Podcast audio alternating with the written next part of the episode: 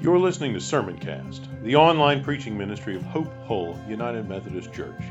Be sure to visit us at hopehullumc.org/sermons, where you can subscribe to future episodes of Sermoncast and browse our archive of past messages. Thanks for tuning in. Take a moment and try to remember the biggest crisis you can remember in any church you've ever been involved in. It was one of those crises that has potential to divide the community, not just in opinion, but in physical proximity. Like this conflict runs so deep and is so intense and is such a divisive issue that it can only be resolved with some sort of separation. If you haven't been in a situation like that, give thanks to God because lots of churches have, and not just in the 21st century, in the first century as well. Today we discover that John is writing to a young church in the middle of a crisis. That kind of crisis. The kind of crisis that ends with people leaving he tells us about a group that has gone out from them, doesn't he? Apparently, in their congregation, there were some people and they were there and they had some ideas. We're going to talk about those ideas in just a minute. They had some opinions, they had some leaders that wanted to take things in a different direction. And John's response to that was to say they've, they've separated from the community, they've gone out from us. But he writes here to encourage those who remain to remain faithful. Like, stay strong, be encouraged. Jesus loves you. Abide in Him, stick with Him. Whatever the conflict must have been, it must have been the sort of thing that had potential to rock this young community to its core. And John's word to them is a word that echoes through the centuries because surely some of the folks in the congregation who stuck around were tempted to follow the crowd. Surely some of them were good friends and deeply committed, perhaps in the same family. And they had to decide like Jesus or the other guys. And John wants them to know, he wants us to know that sometimes following Jesus means not following the other guy. Sometimes following Jesus means not following the crowd. So, what was the conflict about? What was the debate? There's a lot in this passage that has to be untangled to get a really clear sense of what the conflict was about. Some of the language in this passage has been taken up and used in the last 2,000 years in some very surprising and often very unhelpful ways. You get the language of the Antichrist. Anybody heard of him? Nobody, really. no, really. We all, we've heard of this, this figure, right? And typically, when we hear about the Antichrist, we say, who, the question comes along who is the Antichrist? And usually somebody has an answer for that. In the Middle Ages, it was the Pope. In the 70s, it was, uh, who was the guy? The Secretary of the Treasury, I think. Anybody remember this one? Usually it's someone on the other side of the political aisle from you. Just go with that, right? Like there's always an every generation or every couple of years there's a new hey maybe that's the antichrist. And when we come to the text of the Bible and we ask that question, we get some surprising information. We typically think about that language, about the Antichrist, which apparently is what the conflict in this church was about. They were divided over like this concept of Antichrist and what like what's going on here and do we follow that guy or Jesus and who's coming and what's going on? We typically associate the language of Antichrist with what book of the Bible? Anybody want to guess? Say it louder. Say it a little bit louder. Revelation. You know how many times the word Antichrist shows up in the book of Revelation? Zero.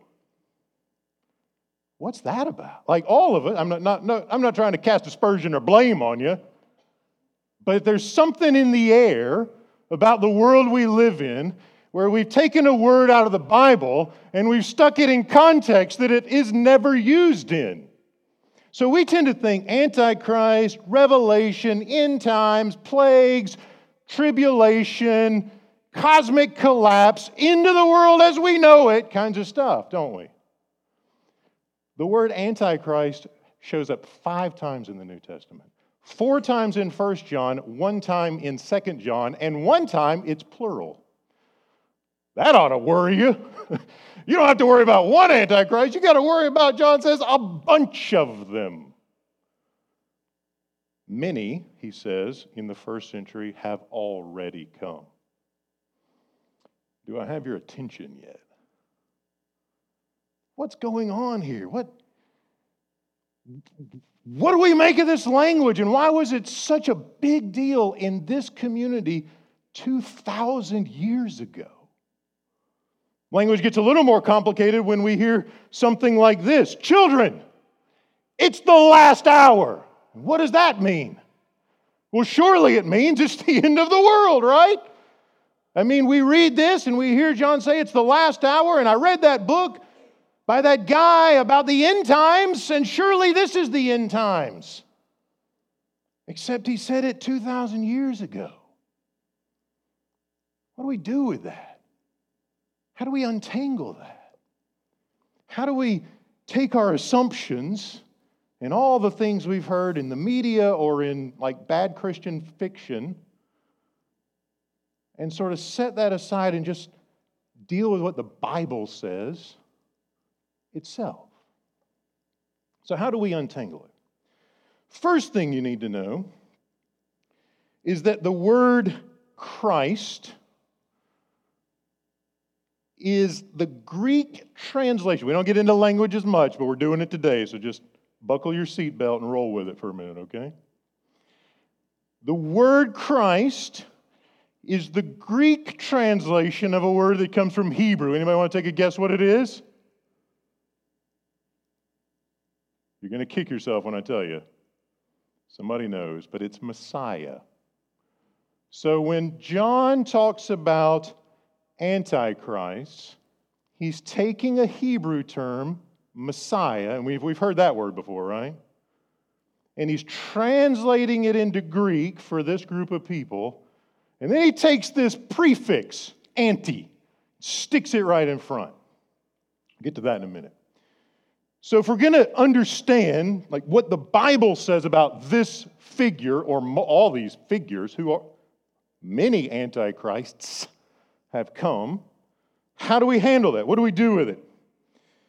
Well, it's helpful to know that for several hundred years, around the coming of like 150 years before Jesus came to another 70 years after Jesus came, and even 135 or so years after Jesus came, there were figures who popped up in Jewish communities who thought, or at least their followers thought, they were, guess what?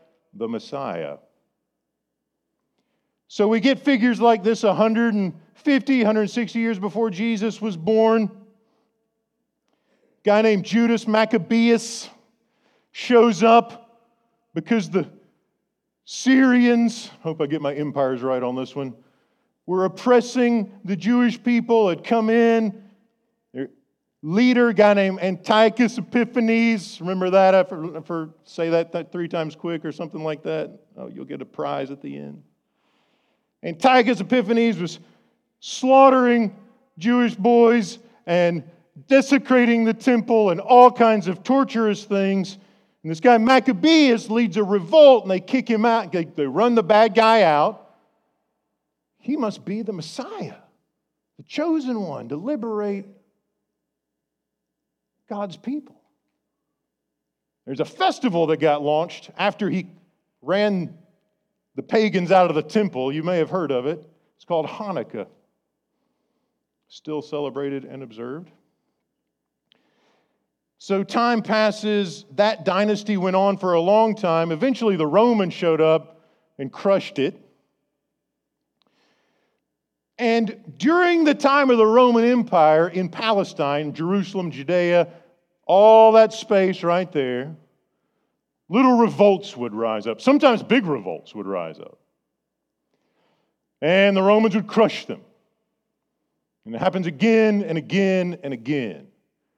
And oftentimes, those little revolts have the sense or the expectation, sometimes even the language, of being a messianic movement.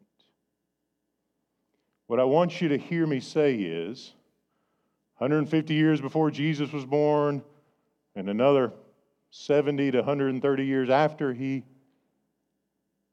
was born, you have Jewish groups saying, there's the Messiah. And they're not talking about Jesus. All right? Now, we need to think about this word in that context. And if we do, it begins to make more sense, doesn't it? Because if this is about an apocalyptic end times figure who's going to come and sort of bring the end of the world, then, well, hey, you know, we've made it a couple of millennia. He didn't do a very good job of the end of the world thing, did he?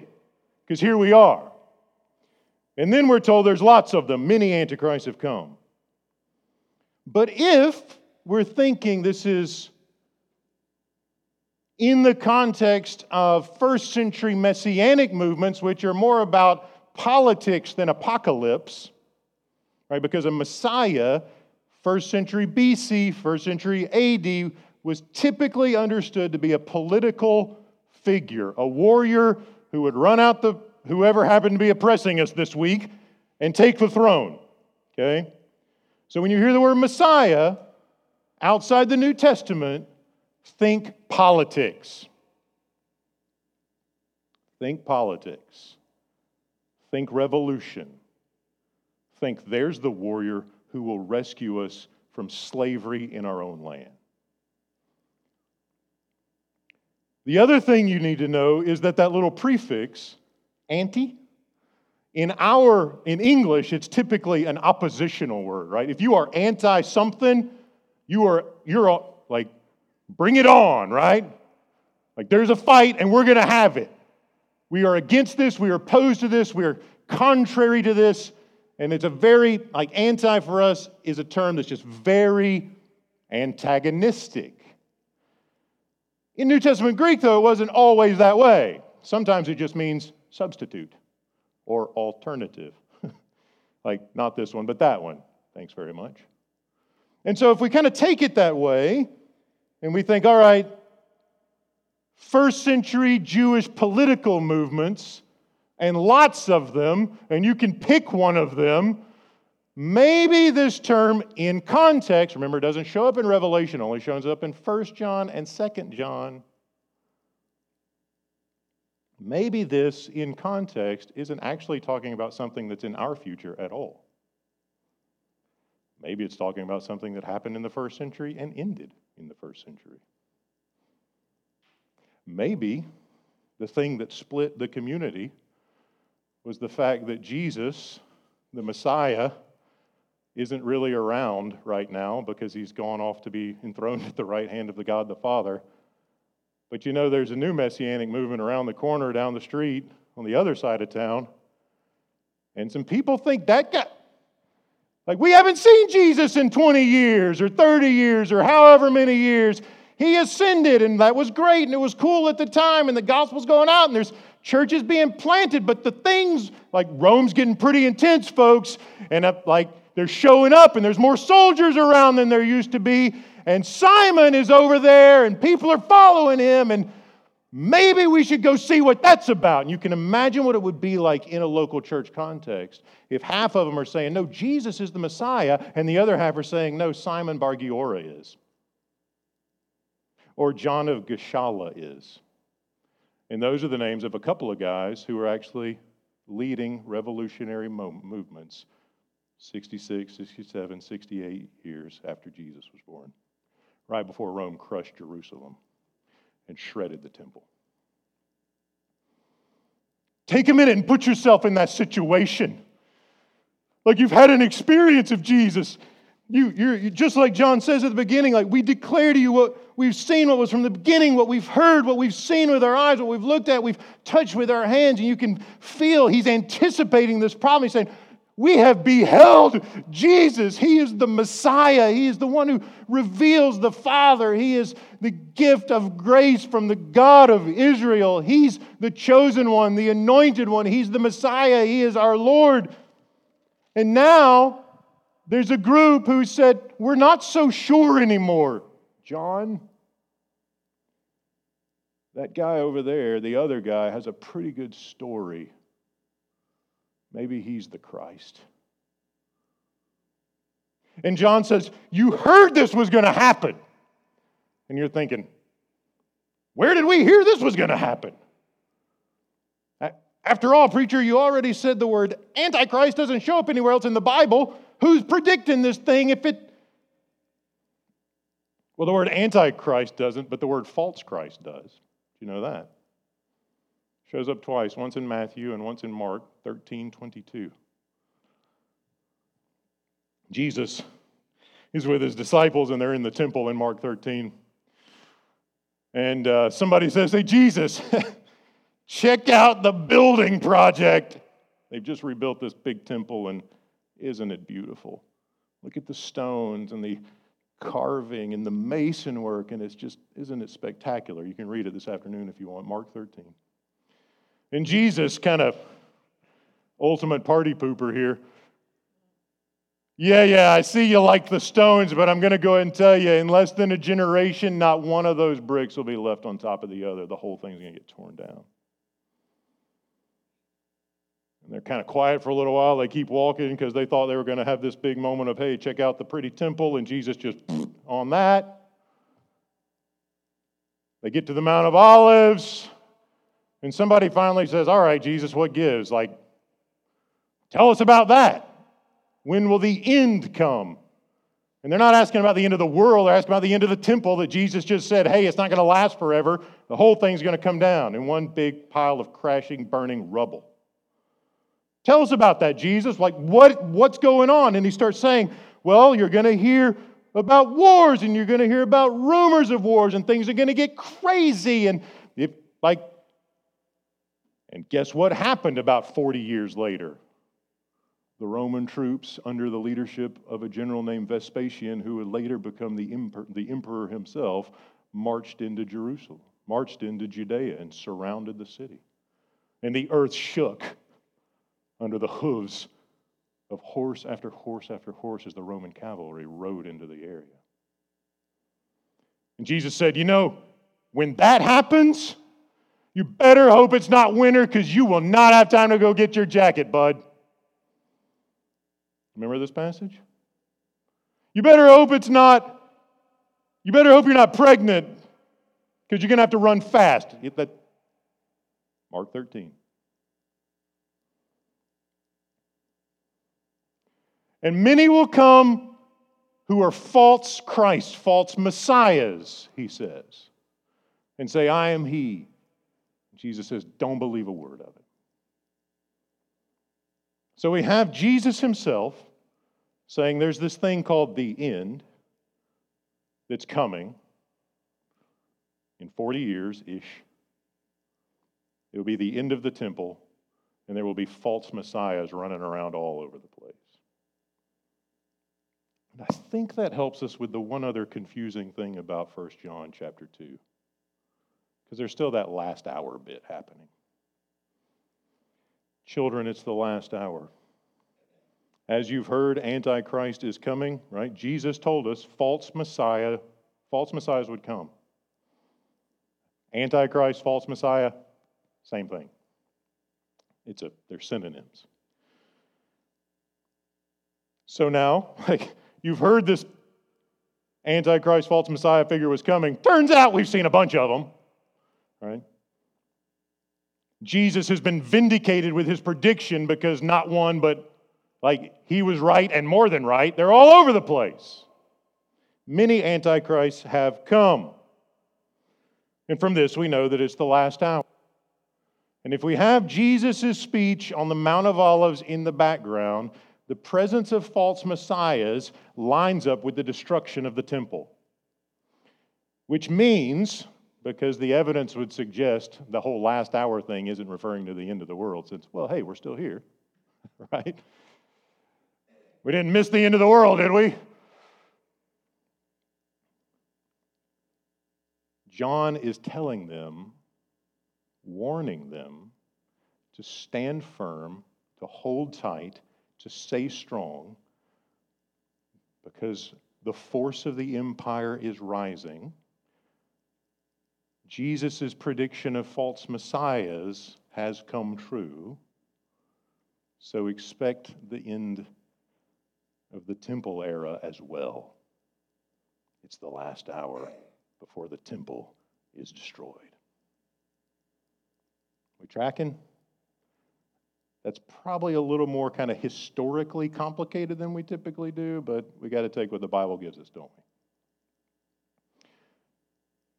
we? In the New Testament, and let me say this firmly, strongly, enthusiastically. In the New Testament, the word Antichrist is not used of a future fearful, apocalyptic, world dictator kind of character. Not once. In the Bible, the word Antichrist is used with regard to false messianic movements in the first century. And let me tell you what it was like.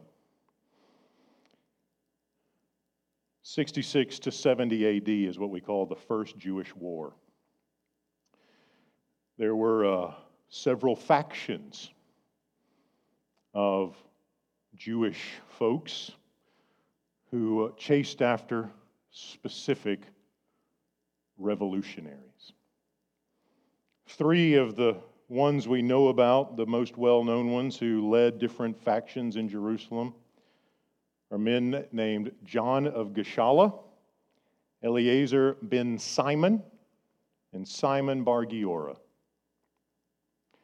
They are described as men who aspired to be, defeat the Romans and become kings of the Jews. They wanted to wield the sword and gain the scepter. And different groups of Jewish people align themselves with different ones of these Messiah figures. To the extent that Rome didn't have to fight that hard to defeat Jerusalem because these factions were fighting among themselves.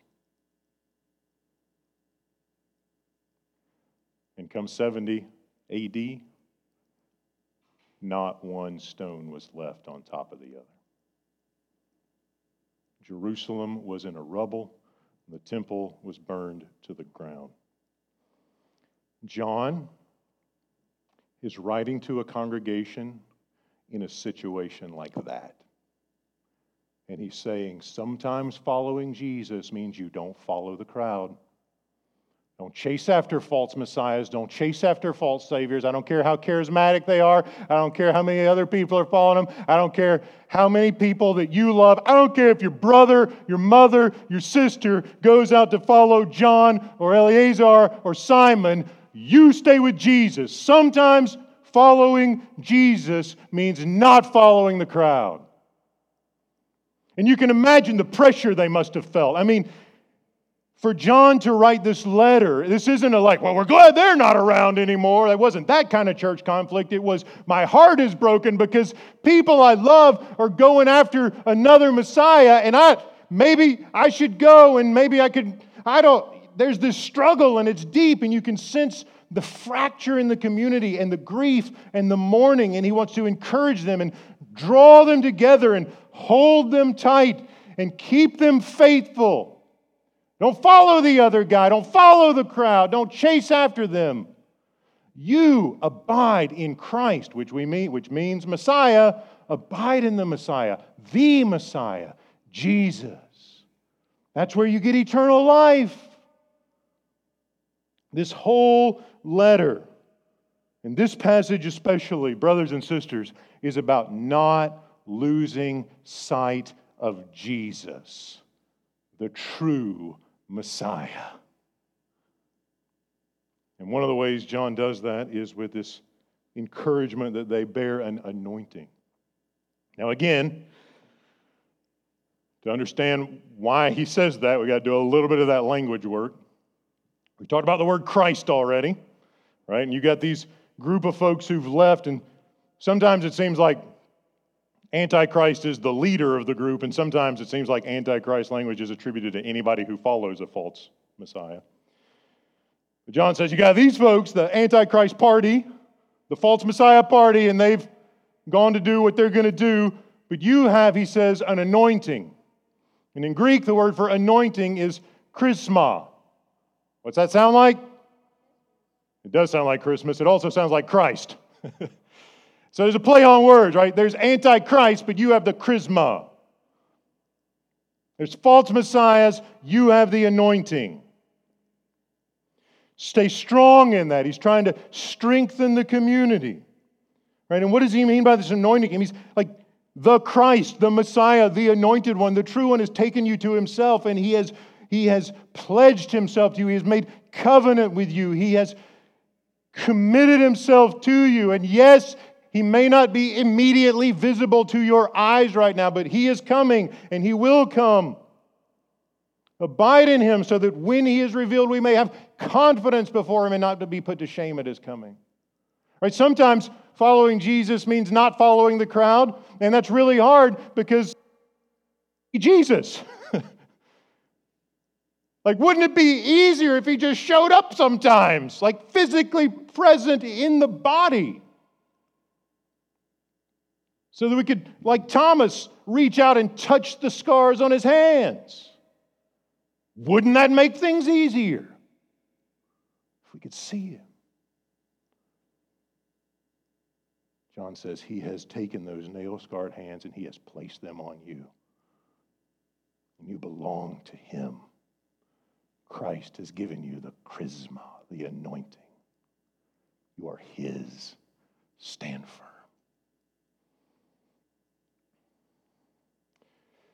Our world is not free from Messiah figures, is it? It shows up in all sorts of areas of life, politics not least. Every election cycle, at least one candidate, perhaps multiple ones, will portray themselves as the only ones who can give you hope the only ones who can save whatever mess we're in right now.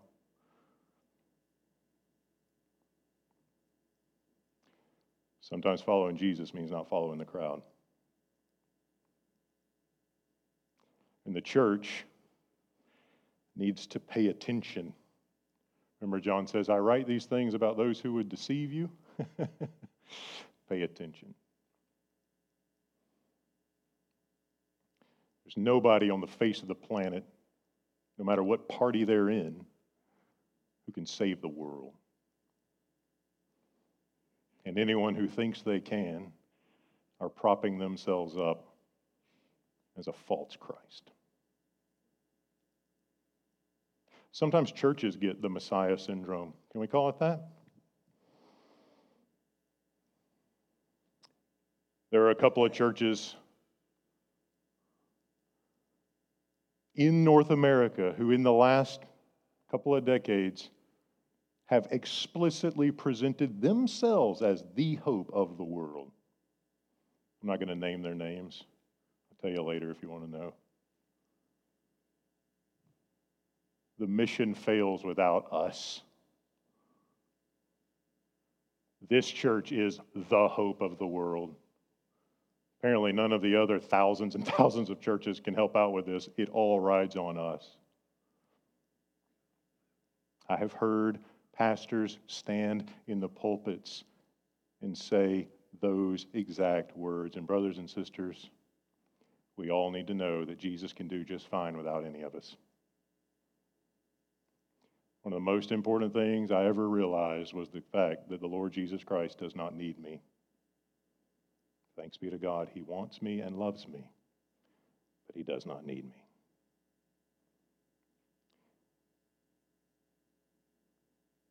And it doesn't matter how prominent a church or a pastor is. It does not matter how many TV stations they are on or how many people watch the live stream. It does not matter how many books have been written or how many sermons have been preached or how many tens of thousands of people listen. Jesus does not need us. He's just fine. The good news is he wants us. And he desires, he desires to be at work through his faithful church. The sooner we embrace the fact that He does not need us, the sooner we will play an instrumental role in His mission to bring the gospel to our neighbors and the nations. He doesn't need us. Thanks be to God. He wants us, and He loves us, and He has proven the perfection of His love with the wounds in his hands, in his feet, in his face, in his side, down his back. He has proven the perfection of his love by carrying his cross. Faithfulness means remembering the faithfulness of Jesus when some other movement, some other leader, some other dynamic, charismatic person looks appealing.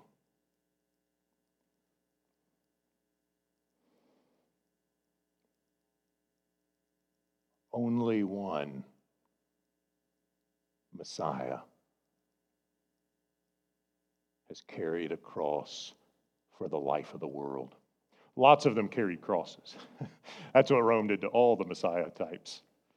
Only one has done it to save your life to save you for his new creation. Only one. And he calls, he invites our unqualified, unhindered, unreserved allegiance. And when that happens, when we abide in that, when we live in that, it's life. It's life now, and it's life eternally.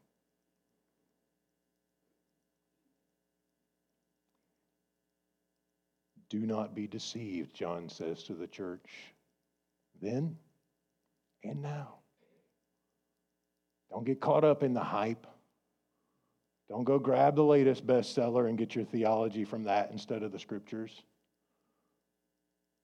If the movie theaters ever open up, somebody's going to make another Antichrist movie. Go home and read your Bible. Do the work, dig in deep, do it with the church. Let the community be a place where we discover the riches of the treasures of the knowledge of God together. Follow Jesus, not the crowd.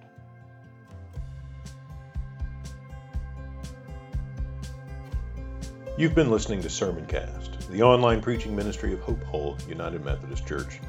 If you enjoyed this message, consider sharing it with a few friends. Remember to visit us at hopehullumc.org slash sermons and subscribe to get notified when new content is posted. Thanks for listening.